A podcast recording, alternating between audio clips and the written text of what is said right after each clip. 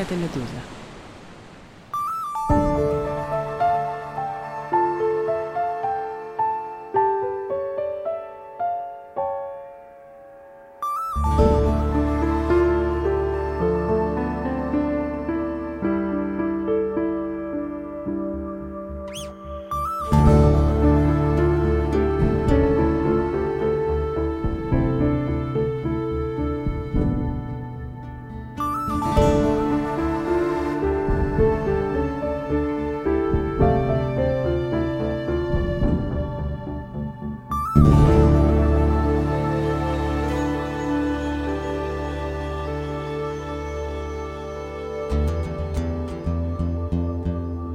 Привет, друзья! Это новый музыкальный подкаст «Кроме звезд». Меня зовут Александр Филимонов, я журналист, новостной редактор и иногда музыкальный обозреватель «Медузы». Напротив меня на экране монитора по видеосвязи великолепный музыкант, основатель групп Текила Джаз, Оптимистика Оркестра и Зорге Евгений Федоров.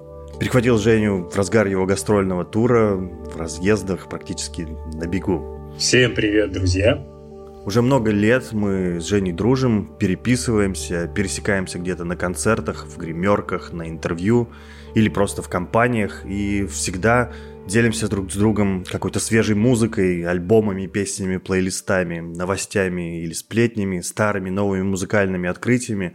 В общем, всем тем, что имеет отношение к творчеству и звукоизвлечению. В феврале 22 года музыка в наших сердцах надолго умолкла, и тогда, и сейчас наши мысли чаще совсем о другом, но все-таки музыка остается с нами. Она остается той опорой, поддержкой и утешением, которая помогает нам выживать в темные времена. В этом подкасте мы решили продолжить наши прежние беседы и посвятить его любимым музыкантам, наиболее сокровенным для нас записям, рассказам о временах, когда они были созданы, и нашим личным переживаниям этой музыки. Думаю, наши разговоры временами будут слегка сумбурными, эмоциональными и не очень информативными, но, может быть, это станет какой-то нашей общей коллективной терапией. Мы сразу поняли, что назвать подкаст нужно по какой-то строчке из твоего творчества. Мы решили выбрать своего рода беспроигрышный вариант, знаковый и сразу же узнаваемый. Кроме звезд, одна из важнейших и программных, на мой взгляд, твоих песен, извечный фаворит концертной программы «Текила Джаз», Номер, который следует сразу же за вступительной интродукцией в ожидании праздника в альбоме «Целлулоид». Басовый риф, слыша который каждый поклонник стопроцентно начинает сразу же трясти головой в такт и приплясывать. Слева берег, справа ночь, под ногами вороги огня. Дым не может мне помочь, он сам зависит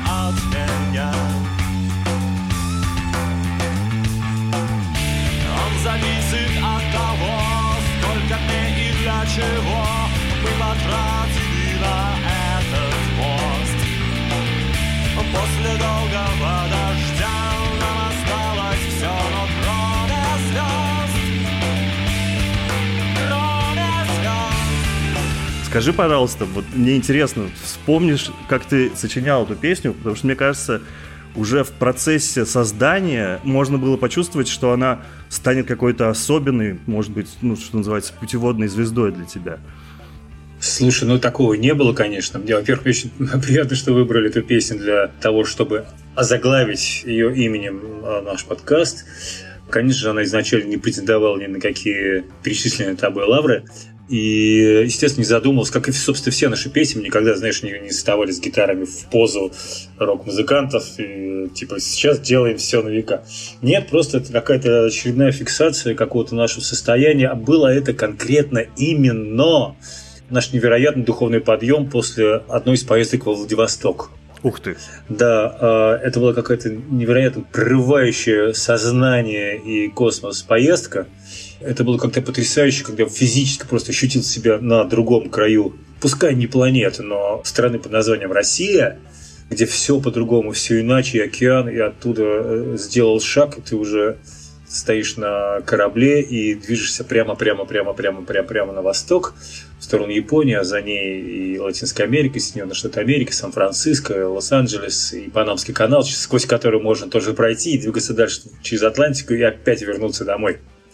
а, вот это ощущение планеты, это ощущение какого-то невообразимого какого-то простора над тобой и под ногами твоими. Вот эта комбинация какая-то э, веселая, она породила какое-то количество образов, э, которые в эту песню проникли. А, собственно, эти первые строчки, они были придуманы на берегу Амурского залива, и все это сопровождалось диким безобразием. Мы много гуляли. Знаешь, тогда были поездки гастроли не такие короткие, как сейчас. То есть сейчас прилетел и летел. А тогда ты приезжаешь, и, может быть, даже какое-то время до концерта живешь, адаптируешься ко времени. Да. И после концерта еще какое-то время живешь. Несколько дней. Это вот фантастические э, времена. И вот так как-то мы жили несколько дней в Владивостоке, где э, очень много тусовались с ребятами. Оказалось, что это совершенно другой город стал по сравнению с тем, каким я его знал э, в 80, по-моему, седьмом году или 88-м, когда мы там оказались первый раз, еще с группой «Объект насмешек», когда он был еще закрытый военный город, а тут он был уже открытый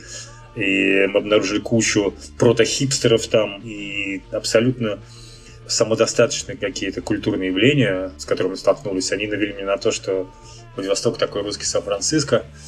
И, соответственно, как-то вот на базе вот этих ощущений эта песня и появилась. Но именно от ощущения вот этой необъятности Вселенной, вот этой планеты, которая на самом деле гигантская и в то же время маленькой может быть.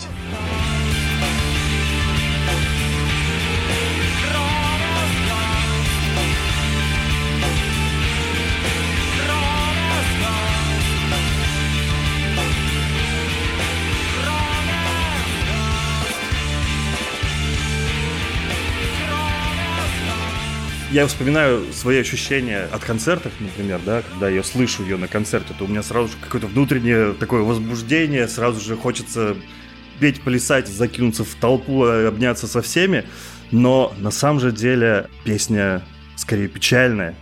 Она не печальная, она нейтральная. Но эта нейтральность, она э, обычному человеку, как мы с тобой, она должна не то что пугать, она настораживать и обескураживать, потому что в финале в общем, все исчезает, и ничего не остается ни от нас, ни от нашей цивилизации, ни от нашей культуры. Все остается где-то погребенным под какими-то руинами и так далее. То есть эта песня о, о том, что все приходящее, это банальность абсолютная. Тут не нужно быть никаким ни мастером ни слова, ни мысли, чтобы прийти к такому выводу, даже в том довольно молодом возрасте, в котором эта песня написана мною. А, мне очень нравится джингл, который ты записал специально для этого подкаста. На основе, соответственно, тоже этой же мелодии. Надо э, напомнить, если там кто-то вдруг не помнит, что помимо базовой роковой, что называется, версии «Кроме звезд», например, существовала еще фортепианная версия, которая вышла год спустя на альбоме «150 миллиардов шагов». Ты делал такую красивую, спокойную фортепианную аранжировку, которая неожиданно раскрыла эту песню. И сейчас появился третий вариант, на мой взгляд, какой-то очень кинематографичный, там много каких-то очень классных пластов, и ты не сразу, разумеется, узнаешь, что это песня «Кроме звезд». Ну почему же? Вот этот синтезатор, когда звучит, пиу Да, это да, это да. Это из песни цитаты, которые все не знают. Но когда, но, как, но, но когда ты ее выдергиваешь и вкладываешь в другой немножко музыкальный контекст, она звучит уже как другая совершенно какая-то отдельная композиция. Расскажи, как ты создавал его, ну что тебя как бы натолкнуло вот именно на такую версию? Да просто я взял для себя какие-то две э, узнаваемые мелодии. Это вот этот маленький проход по синтезатору, тибири-бири. Угу. И маленький вот этот риф на бас-гитаре, и все. А все остальное это гармония песни, и все. В тональности песни, и на самом деле в характере ее. Просто вот э, сделал такой маленький слепок этой песни э, на одну минуту.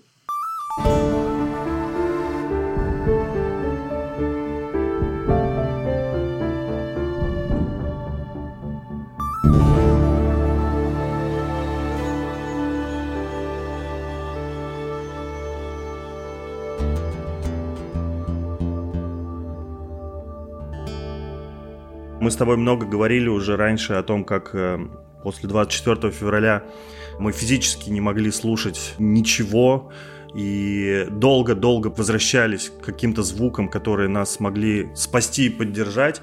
В моем случае, например, я вдруг понял, что могут работать какие-то песни, что называется, агитки, да, то есть песня, которая может звучать как манифест сейчас, например, антивоенный, песня действия срочная, потому что о чем другом петь. Потом я в какой-то момент понял, что все равно музыка ведь лечит, и я возвращался к каким-то старым произведениям, которых мне было тепло, хорошо.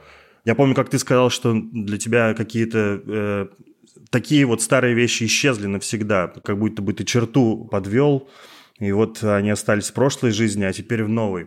Я хочу обратиться прямо к твоему творчеству. Расскажи, как ты к нему вернулся. За эти полтора года вышло пока что три песни с твоим участием. Первая это была кавер-версия на предыдущую твою группу «Объект насмешек» э, песни «Любовь к оружию», которую делала группа «Кино». Ты там пел. Каждому мужчине с детства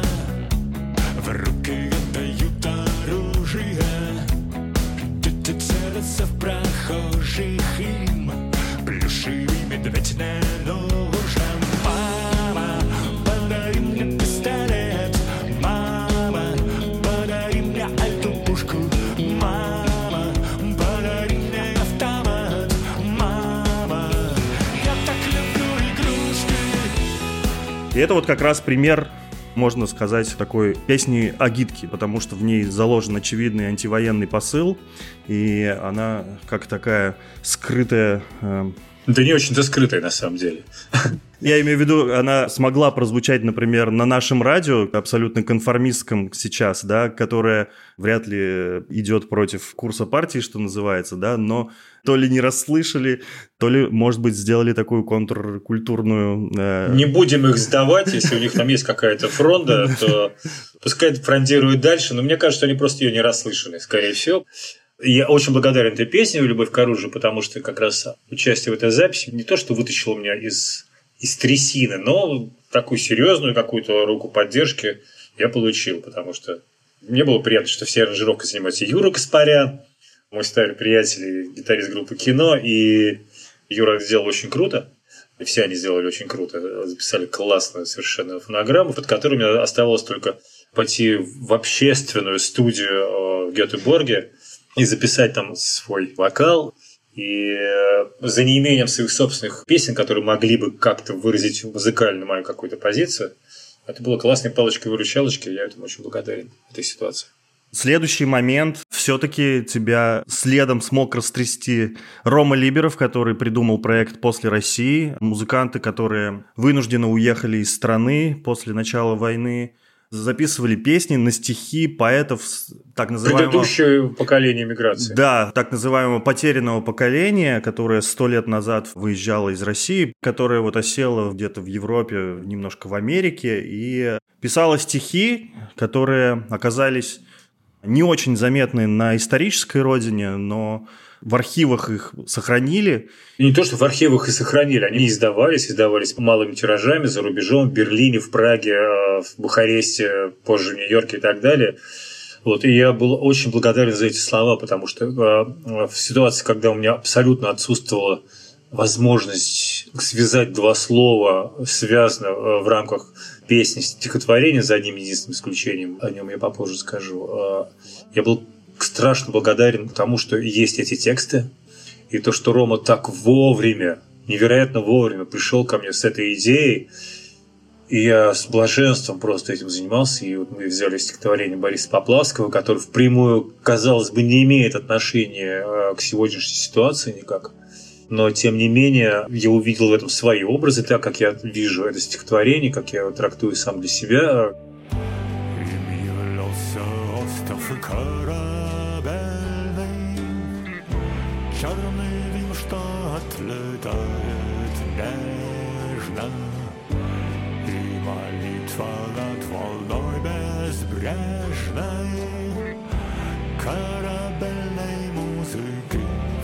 Сочетании Быстрый взлет на мачту в океане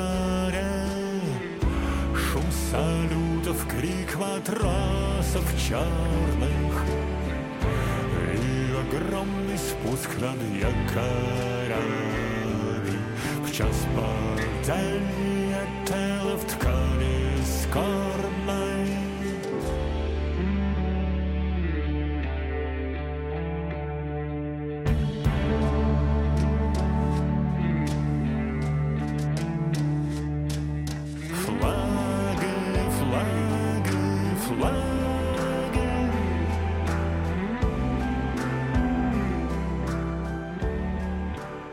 Флаги возвышаются, и тело, завернутое в саван, падает э, через люк в воды какого-то там моря, да? Для меня это было Черное море. Для меня это был Крым, исход белых войск из Крыма и последующее галиполийское стояние.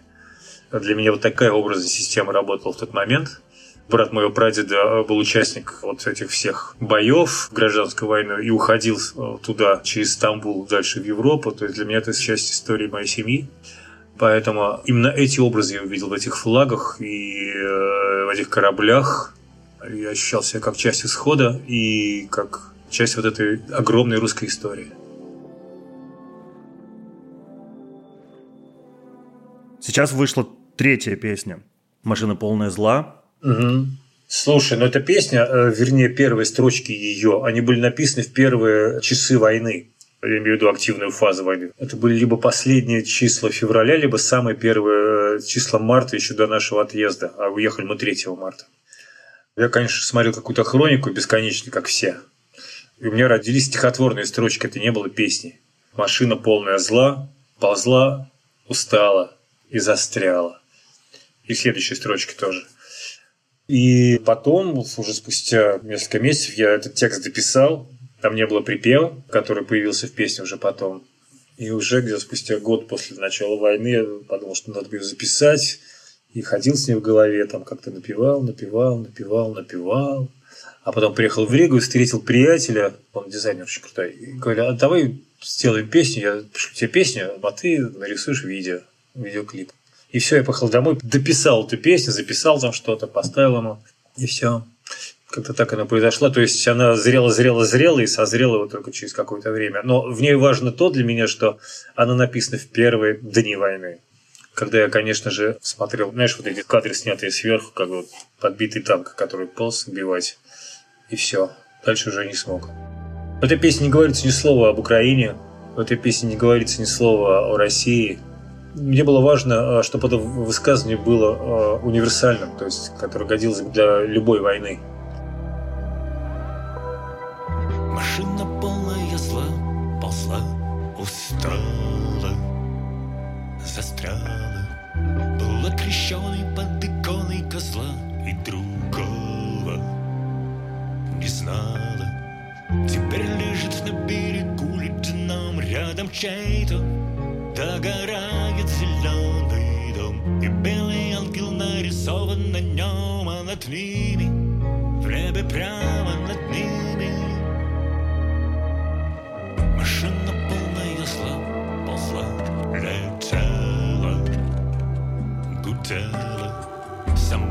ведала, что людям не зла, да и знать не хотела. Да люди сами и не знали бы, только следом вырастали огня столбы. А летом странные по полю грибы, а над ними в небе прямо над ними зимнее, зимнее солнце Твое сердце не бьется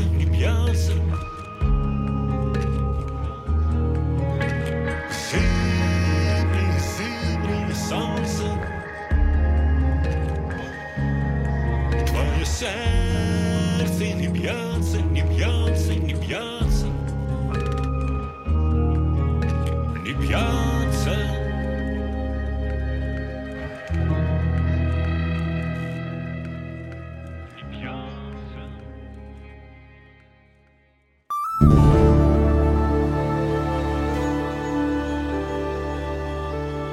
обсудили с тобой, как ты сейчас чувствуешь, как ты создаешь музыку в нынешних условиях. А в самом подкасте мы поговорим о том, как мы слушаем что-то старое, вспоминаем свой предыдущий опыт.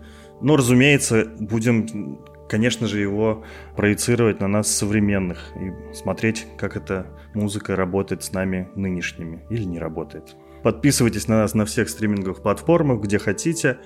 Проще и лучше всего это сделать в приложении Медузы, потому что оно умеет обходить блокировки Роскомнадзора, работает без VPN. Там вы всегда услышите наш подкаст, который выйдет уже совсем скоро. Спасибо и слушайте нас В подкасте «Кроме звезд». Кроме звезд. Спасибо всем. Спасибо.